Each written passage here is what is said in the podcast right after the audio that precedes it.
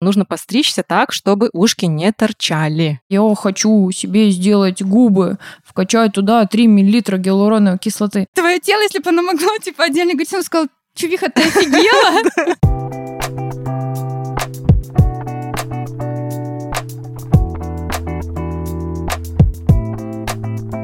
Всем привет! Э, в эфире подкаст «Со мной тоже так было», в котором мы говорим о человеке и о разных неоднозначных жизненных ситуациях, которые случались с каждым.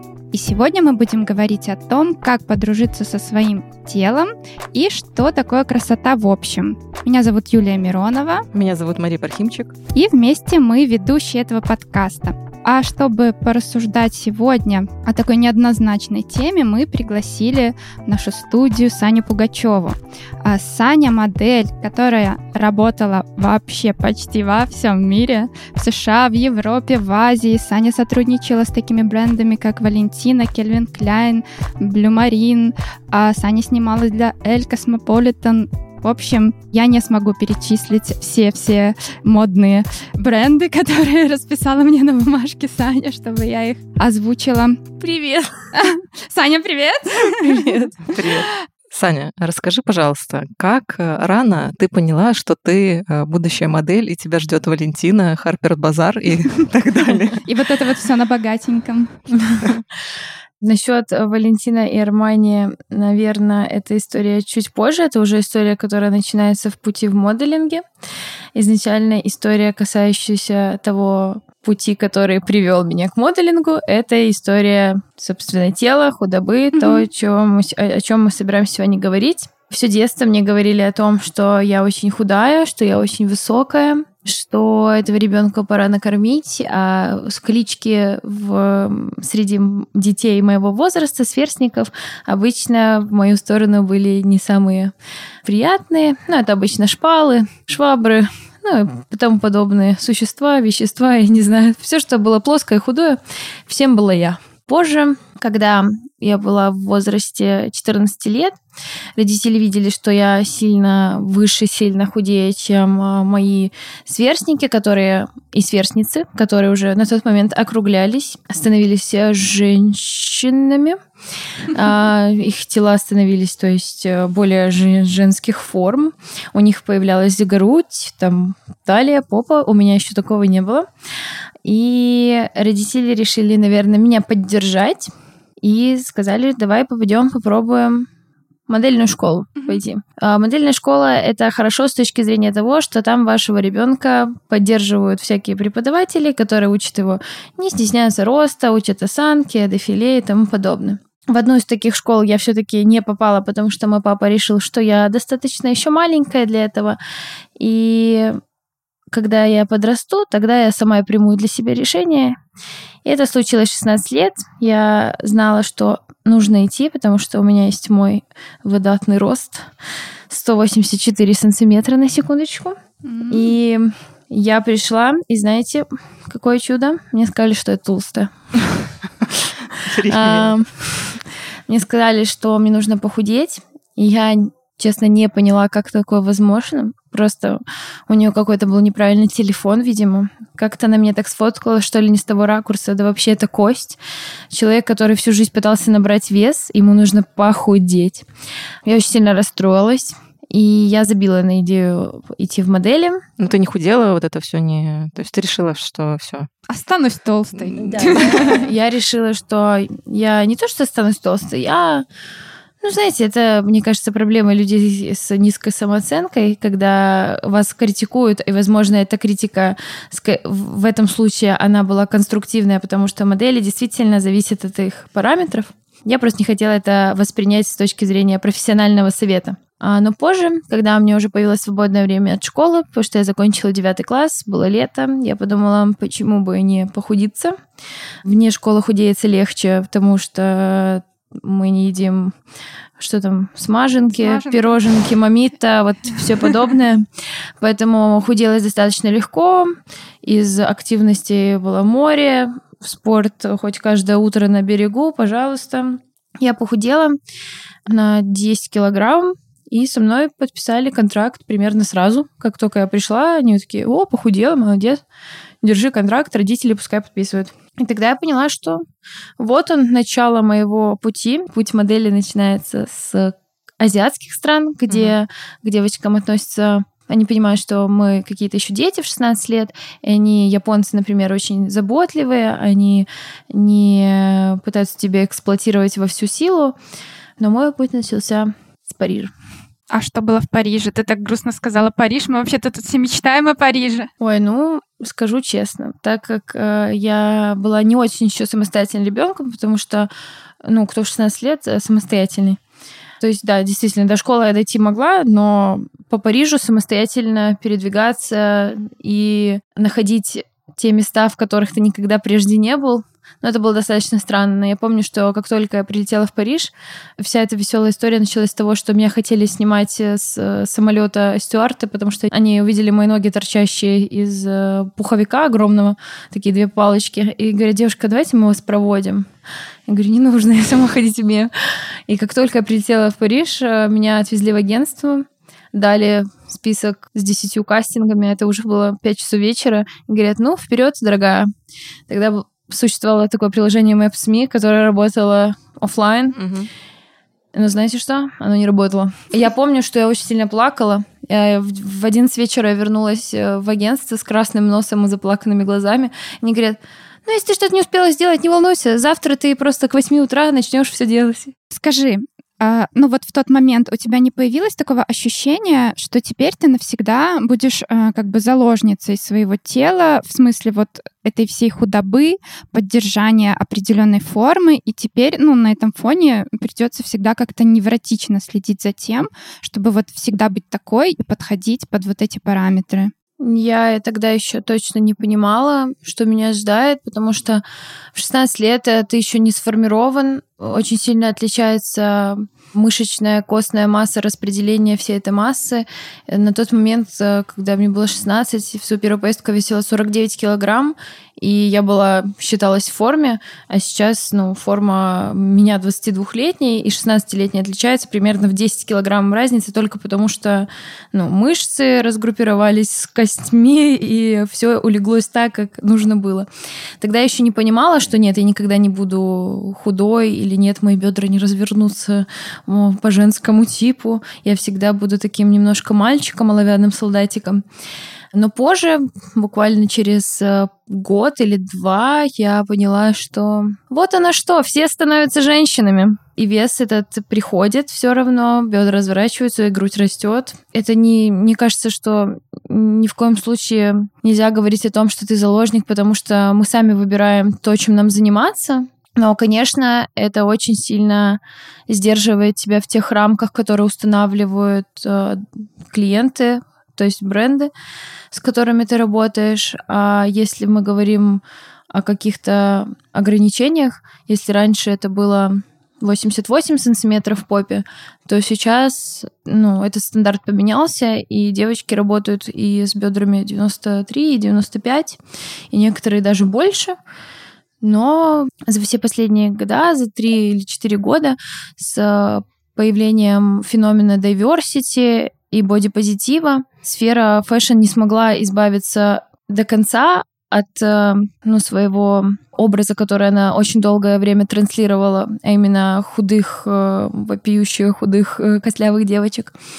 Но все же этот стандарт поменялся, и в большей степени он сильно изменил эту ситуацию. Слушай, ну несмотря на то, что ты там уже состоялась как модель и работала с такими брендами, сейчас ты Можешь сказать, что ты полностью принимаешь себя, или у тебя есть какие-то комплексы, или у тебя есть какие-то истории про комплексы, когда ты уже была в моделинге, но при этом как бы или ты сама думала, или кто-то тебе говорил, что там что-то с твоим телом не так. Да, такие истории, конечно, есть, потому что всегда есть те, кто худее, всегда есть те, кто красивее, всегда есть те, кто успешнее, модельнее и тому подобное.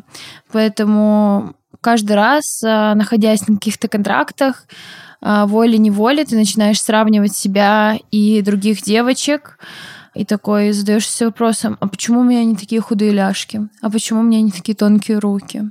И ты пытаешь, ну, я просто уже с возрастом пытаюсь себе объяснять, что как бы все мы уникальны, все мы не можем быть одинаковыми, а тем более, что у многих из девушек, э, работающих в этой индустрии, проблемы ментальные, с психологическим здоровьем и с физическим здоровьем. Многие девушки страдают просто от того, что их, у них нет э, менструального цикла э, годами. Поэтому я каждый раз себе напоминаю о подобных случаях и говорю спасибо, что я в своей модельной форме работаю, зарабатываю деньги, плюс у меня все прекрасно со здоровьем. Но, конечно, когда ты находишься постоянно в среде, где ну, ты уязвим, тебя постоянно комментируют за твою внешность, э, за твои формы, то, а, конечно, очень много внимания и времени ты уделяешь снова же своему телу. Ну, а протеста у тебя не бывает? Э, типа, мол, ну, раз там вы хотите себе слишком какую-то костлявую женщину, или если я вам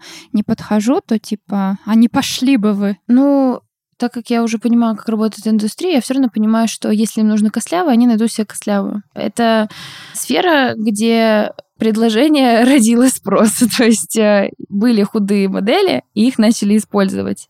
Не изначально всем, вспомним там 90-е, когда были какие-нибудь модели, как Наоми Кэмпбелл, они не были никогда супер худые, как модели, э, например, уже как Кит Мосс, которая вела в моду героиновый шик и эту худобу, или Ева Евангелиста, которая тоже была с какими-то проблемами со здоровьем.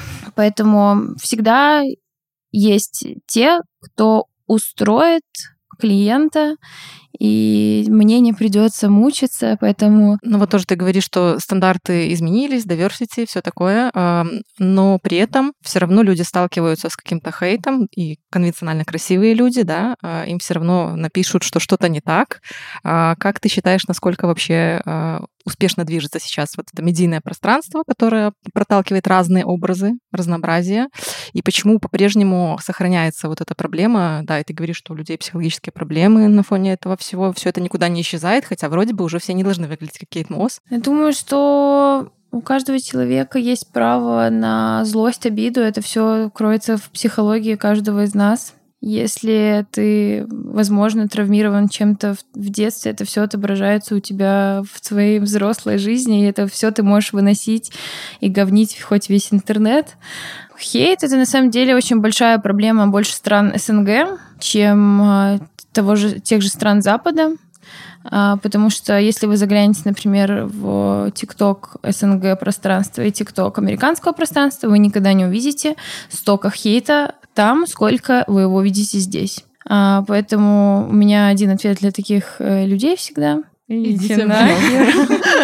Ну, просто да, ну, даже, даже если представить какой-то идеальный мир, в котором люди суперсимметричны, как, не знаю, какие-то античные, как античная архитектура, вот, все ровно, четко, они все равно будут что-нибудь хейтить и говорить, например, что, не знаю, какой-нибудь цвет волос не. Ну, это же проблема прикольный. конкретного человека. Это проблема этих людей, которые что-то комментируют. То есть это вопрос их насмотренности, вопрос их бэкграунда, их образования, их мышления. То, что им красиво, ну, мне может быть некрасиво точка, только с точки зрения того, ну, какой путь я проделала, какой путь проделал этот человек.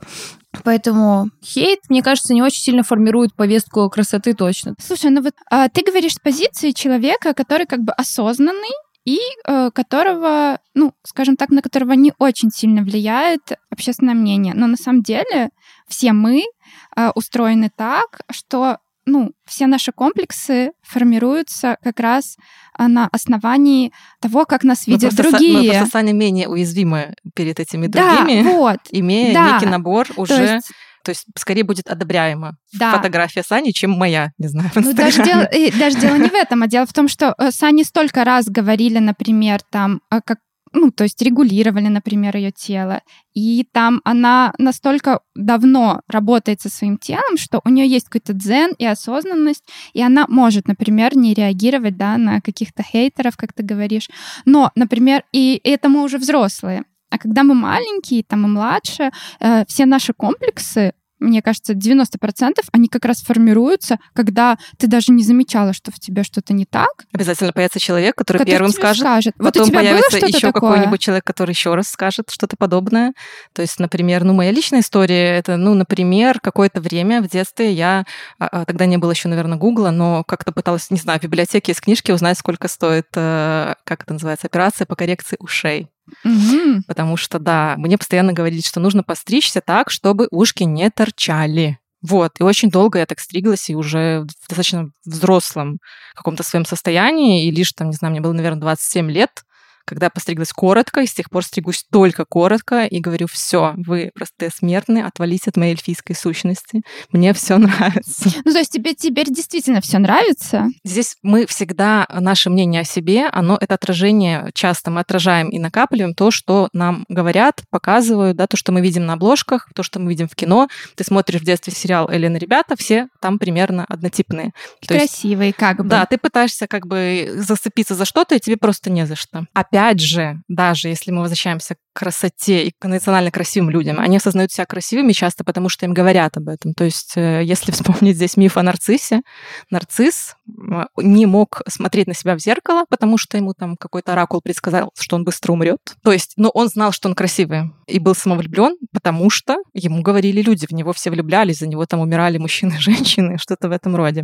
То есть мы всегда отталкиваемся от того, что есть. И поэтому очень круто, что появляются, ну, сериал, например, в противовес Эллен и ребята, «Эйфория», где есть люди с разным типом внешности, разных килограммов, разного цвета кожи и так далее. И ты как бы можешь с кем-то себя ассоциировать проще. Ну, Видите, это же тоже про вот этот опыт насмотренности. То есть, если в детстве нам говорили, там, у тебя торчащие уши, а сейчас мы видим, что торчащие уши — это тренд, и, блин, все сидят с этими накладными ушками, то, ну, это просто проблема того времени, где какой-то был один образ транслировался, как в дрянных девчонках. Мини-юбка, длинные Мгм. волосы и блеск на губы. То сейчас ну, этих образов может быть тысяча.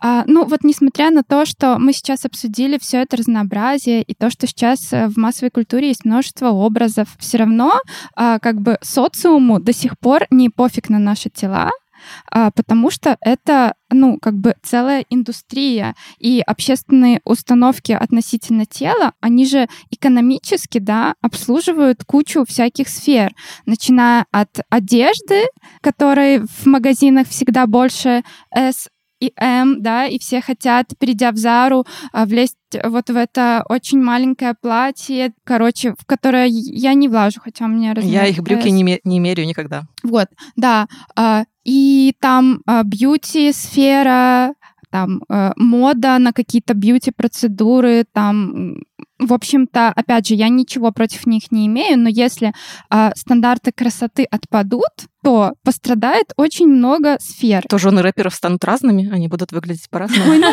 ты чё, что за мизогиния? А, Вот. Да и, может, и рэперы станут по-разному выглядеть, знаешь, они тоже О, одинаковые. Они начнут брить.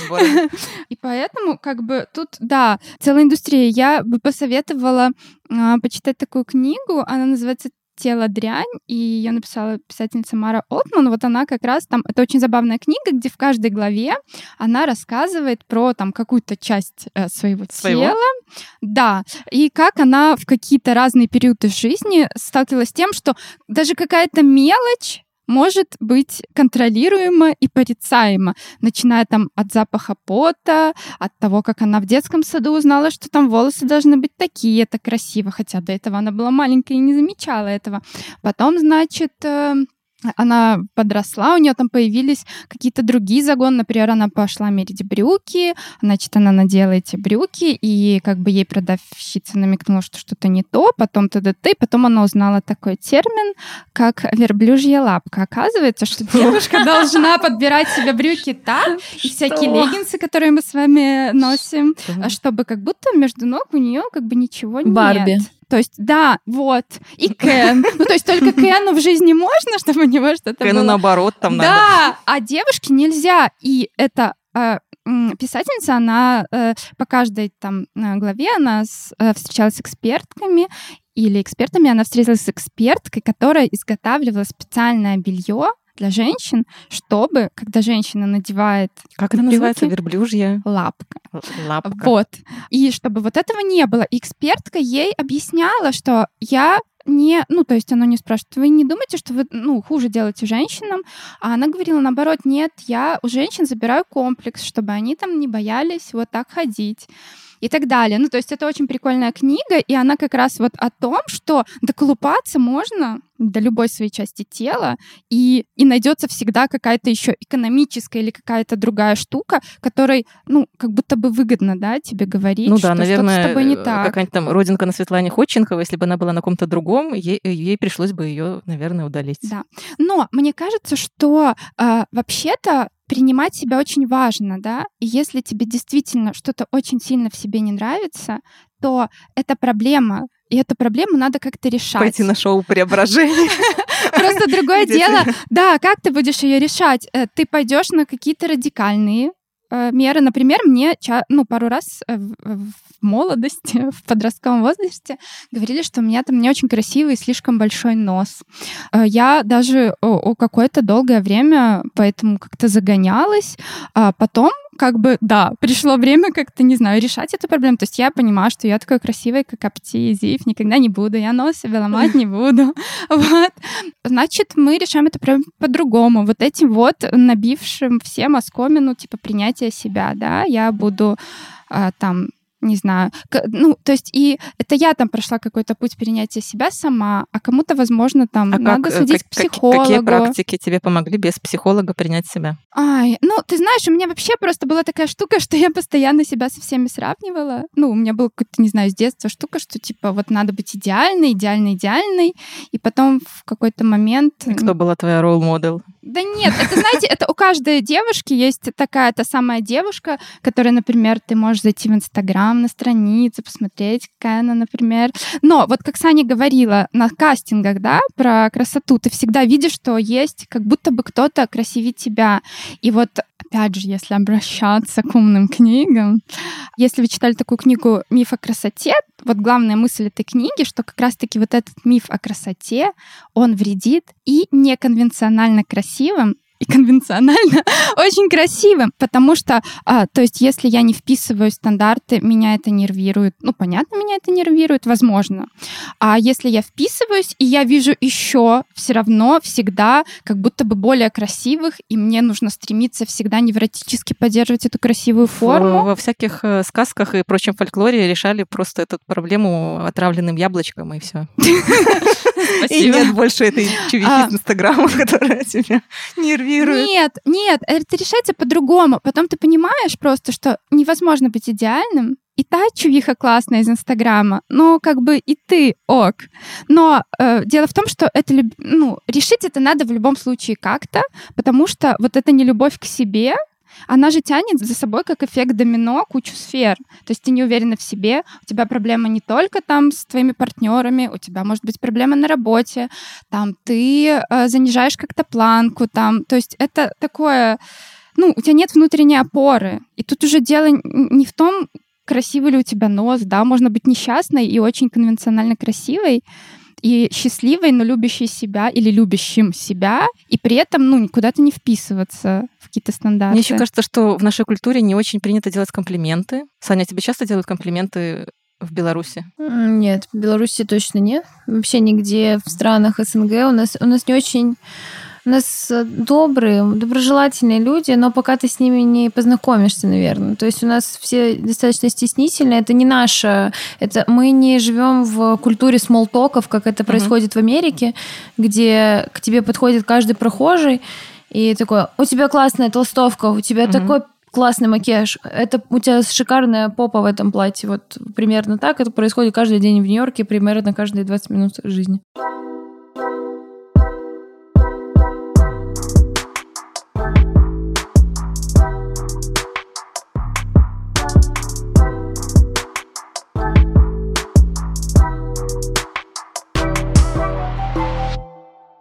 Слушайте, ну раз мы уже заговорили о красоте, Саня, вот как ты считаешь, как человек работает в моделинге? Объективная красота, она вообще существует? Я думаю, что есть образ, который транслировался и транслируется, и будет транслироваться долго глянцем, хотя сейчас и на глянце мы можем увидеть абсолютно тоже разных людей.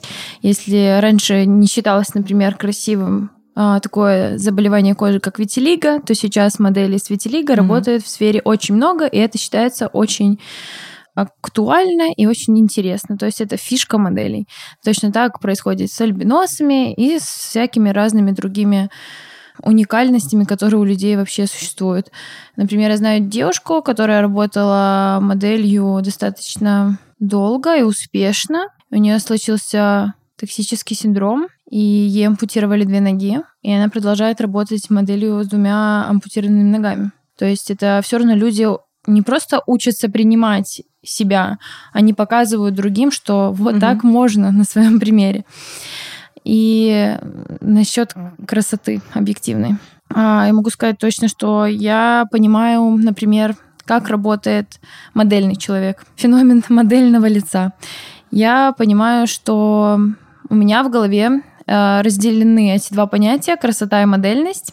И, например, если моя мама или кто-то из моих знакомых видит э, в толпе красивую, по своему мнению, девушку, я могу оценить ее с точки зрения именно фактурности, которая оценивается в моделинге и сказать, например, ну да, девушка красивая, но девушка не модельная, потому что у нее чего-то вот нет интересного в лица, в глазах, я не знаю, это в взгляде Интересно, даже... что ты имеешь в виду, что это, как это? Есть просто конвенционально красивые девушки, и в Минске их очень много, у нас очень красивые девушки, но модельное лицо — это обычное лицо, в котором есть чуть-чуть больше, чем просто красота, чтобы просто тебя запоминать. Обычно это бывают широкие скулы, доста... то есть то, что обычно немножко меняет образ просто конвенционально красивых, как это было в 90-х, э, миндалевидные глаза и пухлые губы.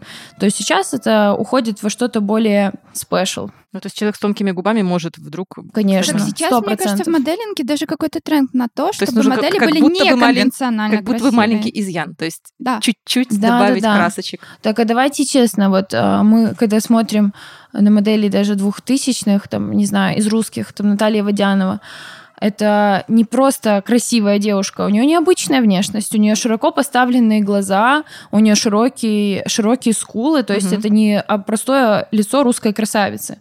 Или там Влада Рослякова, у которой огромные прекрасные глаза, которые постоянно как будто э, слезятся, и из этого есть ощущение, что она сейчас вот-вот заплачет. Суть Все в том... любят немножко жертву, да, получается? То есть сейчас как будто бы задача тех, кто отбирает лица, да, не, не, унифицировать их, а отыскать какую-то дивную зверюшку. И это, видите, и это как бы опять становится трендом. То есть как бы активизм, он проникает и становится трендом, и иногда бренды как будто бы говорят, вот видите, мы хорошие. А, эта концепция появилась э, лет еще пять назад, как раз когда я начала работать, и я считаю, в этом плане мне немного не повезло, потому что у меня, я была в типаже baby face, то есть это вот типаж э, круглолицых, милых девочек с пухлыми губками и милыми глазками. А тогда появился такой типаж, он назывался Strange Faces, типа странные лица. Их так и называли, потому что они откровенно были сильно другими. То есть конвенционально то, что мы называем красивыми, по сути, это было очень сильно нетипово. Это девочки, если вы знаете такие, таких моделей, как Юня Пахманова, или вы, возможно, просто их даже не знаете. Ну, девочки, которые... Ю... Мы погуглим. Да. А, Юня Пахманова, Лиза Останина из русских девочек. А это девочки с э, не самым типовым а, лицом. У них э, широко поставленные глаза. Они вот э, кстати, те, кто хорошо обычно работают в этом типаже, всегда работают на Гуччи. Поэтому с этой точки зрения можете просто осматривать а, ежеквартально показы Гуччи и смотреть, какие лица выходят на подиум, потому что у них всегда очень нетиповые модели, там всегда очень сложный кастинг, И тогда этот типаж э, сильно прям заполонил подиум. У Прады, например, все девочки были очень нетипичного типажа. У Александра Ванга, то есть у всех брендов, с которых начинается хороший скачок в карьере, и они поменяли градус, вектор направления и начали работать с необычными лицами. В этом плане это было, конечно, интересно с точки зрения, наверное, обычных потребителей, потому что, ого, Угу. То есть вот такие девушки ходят на подиуме, и люди начали себя ассоциировать с ними, что как бы, как у нас любят говорить, я тоже далеко не красавица, может, могу такое носить. Так, и, и, и, и в, в это время, значит, заполонили все Strange, значит, Faces. Ну, Все. да, такое, а, понимаете... А Babyface сидят где-то в уголке, да, плачут. и плачут. Типа, где мои деньги? То есть получается, что любой тренд на внешность, ну, это не супер. Нет, получается, есть э, одна проблема. Мгм. Эти, э, они могут заполонить подиумы, кампейны мировые, но никуда не уйдет коммерция. Потому что коммерческие девочки продают. А Сайты обычно выстраиваются менеджерами, контент-менеджерами так, чтобы заинтересовать покупателя и продавать это обычно на конвенционально красивых, потому что, о боже, как на ней охрененно сидит платье, да? А, или у, у модели какое-то яркое, красивое лицо, и ты, и ты просто ненароком такой заходишь, М, какой, какая красивая девочка, и такой, а, ну вот на ней тут штаны классные, можно присмотреть. Поэтому нет, в плане коммерции всегда был и есть коммерческий типаж, который работает на продажу. Маша, а что ты думаешь про конвенциональную красоту? Ну, конвенциональная красота, она же как бы, она, понятно, что она, она есть. Но бу- она, как будет, бы, она- можно она, ее меняется, она приравнивать к гибкая. объективной какой-то красоте. Ну, нет. В этом мире э, что может быть объективным? Не знаю, что солнце поднимается с рассветом. И Это то, объективная реальность. И то, может это быть, я сплю как бы и вижу во сне, как солнце поднимается. Потому что мы как субъекты пропустили это через свою субъектность. Вроде такого. Ну, то есть вообще э, люди сами для себя часто ставят какие-то рамки, например, там, не знаю, в Тиндере буду лайкать там только, не знаю, худых, там, или Но только это, блондинок. Понимаешь, Тиндер все-таки это уже про предпочтение. То есть, если у тебя есть какое-то предпочтение, ну, ты не можешь это контролировать.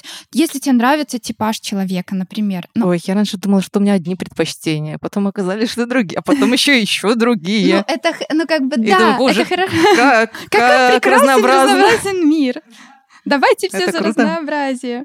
Мне вообще кажется, что не может ничего быть объективного, а когда говорят про какую-то объективную красоту, я просто начинаю супер злиться, потому что, ну, типа, ну как может быть что-то объективно, если это уже прошло через чью-то голову? Субъективно, все Ну, типа, все субъективно. Ну, естественно, если бы была какая-то объективная красота, то во все эпохи, во всех странах и там во все времена она была бы одна и та же, да? То есть не было бы в одной стране тогда там модно выбривать себе голову и брови сбривать себе, чтобы сделать высокий лоб, да? Плюс, да, вот ты сейчас говоришь о том, что все проходит чьи-то глаза уже, и сейчас век интернета, инстаграмов, масок и так далее, это все проходит уже столько всякой полировки, что ты вообще непонятно, что видишь.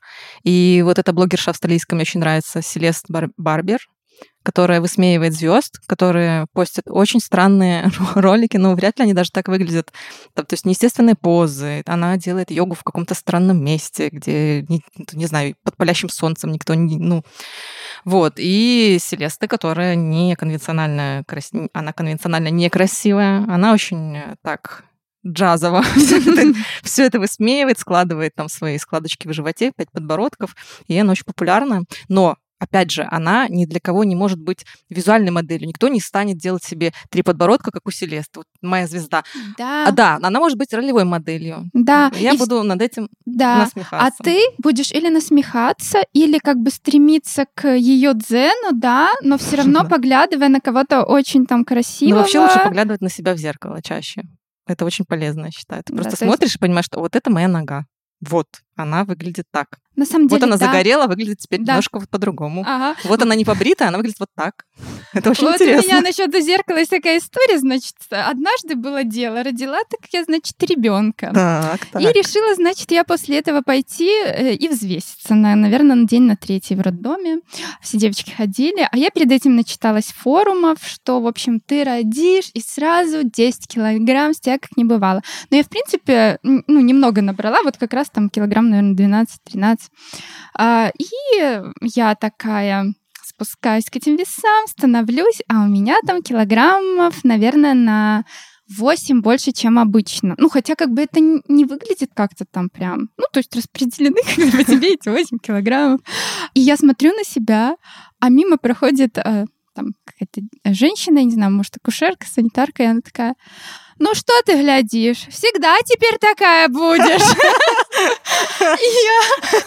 И я стою, и как бы... и Спасибо, незнакомая женщина. Вот, и ты понимаешь, что как бы, во-первых, опять же, мы возвращаемся к тому, что до наших тел всегда есть кому-то дело, даже когда ты на третий день, блин, после родов, тебе все равно скажут, что ну вот, типа, теперь ты некрасивая, или типа намекнут, чтобы стать типа красивой, теперь тебе надо потрудиться там, да? Поэтому очень-очень ценю людей, которые могут выделить в тебе что-то красивое, и из этого можно собрать целый пазл, потому что они выбирают что-то, что, что нравится им, и ты потом так складываешь, думаешь, блин, в принципе, получается, что почти все красивое. А я э, вот моим важным поинтом на принятии, ну, на пути принятия себя, перестать себя сравнивать, стремиться идеально, смотреть на страницы тех самых красивых девушек, не переживать за свой нос, как раз и стала вот эта вот э, какая-то мысль о том, что вот твое тело, оно всегда с тобой. Оно было с тобой в самых разных ситуациях твоей жизни. Оно да? рожало, например. Оно, например, рожало, оно стрессовало на экзаменах, оно убегало, оно как, например, там, э, худело, чтобы получить работу, там, да, например, или там, ну, то есть оно делает для тебя все, да. А ты его, блин, типа, не любишь. Ты говоришь, ну ты стрёмный там, да? И твое тело, если бы оно могло, типа, отдельно говорить, оно сказал, Чувиха, ты офигела? Я тут стараюсь я ухожу. не опухать, не отекать. Я перевариваю все, что ты в меня забросила да, вчера. я типа ну, терплю твои чипсики на ночь, и я даже типа классно выгляжу после того, как ты выдавила из себя человека. Что тебе от меня надо?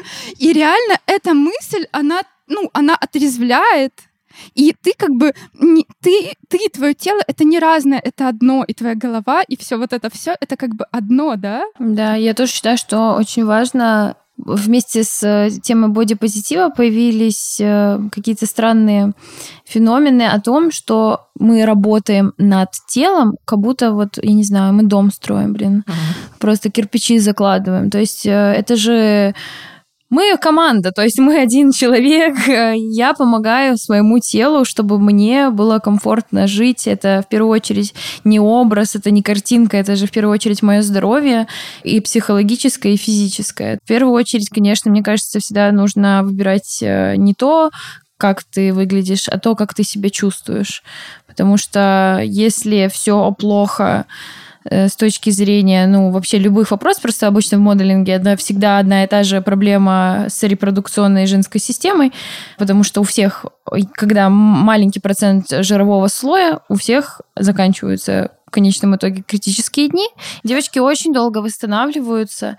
И самое страшное, что это не проблема матки, это проблема твоей головы, проблему, которую приходится долго решать с психологами. Например, я долго работала на тему РПП с психологом, потому что у меня было расстройство пищевого поведения, я думаю, что оно до сих пор есть, а, расстройство образа тела, это называется, когда ты видишь себя изначально не так, как тебя видят другие.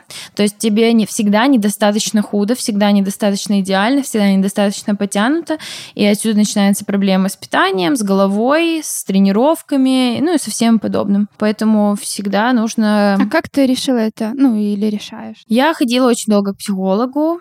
А, именно психолог была только вот одним РПП занималась. Конечно, там все вылезало, в итоге упиралась в детство, в детство, которое уже начинался мой путь в моделинге. Это все равно все еще было неосознанное какое-то мною время, а, когда, мне кажется, меня знатно эта мясорубка перекрутила.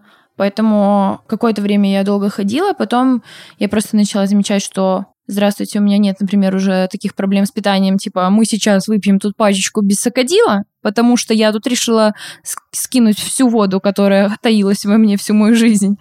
Поэтому, конечно, сначала как вы себя чувствуете, как э, чувствует ваша голова, а потом уже мы смотрим на то, что, с чем мы работаем. Давай тогда подытоживая для наших слушателей, для нас, может быть, посоветуешь три каких-то поинта, о том, как нам самим стараться бережней относиться к своему телу. Ну, в первую очередь, не гонитесь за модой, за тем, что диктует нам Инстаграм, ТикТок, звезды, а я только собиралась какой-нибудь танец из ТикТока выучить. Это нет, танцы это все прекрасно, но в основном это же часто образы, например, образ, э, который раскручивает почему-то девушек с большими попами, с большой грудью, с большими губами. Это все, что продвигает нам сейчас э, социальные сети. Просто ориентируйтесь на то, как вы себя чувствуете и как вы себе нравитесь. И даже если вы, правда, хотите себе грудь, и, ва- и вы знаете, что вас делает это счастливее, прежде хорошенько у себя в голове переспросите. Обычно я вот, когда делаю новую татуировку, я 14 ночей сплю, с мыслью о новой татуировке. И если после 14 ночей я знаю, что она мне нужна, я иду и делаю эту татуировку. Вот с таким точно подходом нужно так, ко ну для жизни. сисек нужно побольше поспать ночей, не 14, но чик 21. Сиськи это, это хорошо, но любые сиськи хороши, давайте честно. И большие, и маленькие, и любые вообще. Даже если вы мужчина, сиськи у вас тоже хороши. Второй советик. Второй советик, э, ну, конечно, слушать свое тело. Не слушать то, что только говорит э, желание, ваша воля, типа, я хочу себе сделать губы, вкачать туда 3 миллилитра гиалуроновой кислоты. Да, в этом нет ничего плохого, но давайте прислушиваться скорее с точки зрения здоровья, подумать э, скорее о том, не как выглядят ваши губы, а, например, как чувствует ваша спина себя. Или как вы чувствуете Или ваш- сколько кариесов не залечено. Сколько кариесов не залечится. Между прочим, вот представляете, вы сделаете губы, а сколько вы могли сделать зубов за эти деньги? И третий поинт. Ну, я думаю, можно э, сказать, э, что это не обязательно, но э, мы все воспитываем все равно в себе вкус. У каждого он свой. И не нужно ориентироваться на вкусы и комментарии других людей, потому что, как я уже говорила, у вас разный бэкграунд, вы прожили абсолютно разные жизни, пережили абсолютно разные истории, поэтому а, у каждого такой вкус и такие желания, и такие предпочтения, какие вас сформировала вся ваша жизнь, и вам не нужно отказываться от всего того, что вам бы хотелось сделать, только потому, что это не совпадает с чем-то другим видением. Спасибо, Саня. А, В эфире был подкаст «Со мной тоже так было». Спасибо, что слушаете нас. И обязательно подписывайтесь, если вы слушаете нас. И подписывайтесь на нас в Инстаграме и в Телеграме, где мы будем выкладывать весь а, контент, который мы обсуждали сегодня и вообще обсуждаем. Спасибо за внимание и услышимся. Да. Спасибо Пока. большое. И любите себя. А, Хоть это звучит вроде как бы и тупо. И банально, да.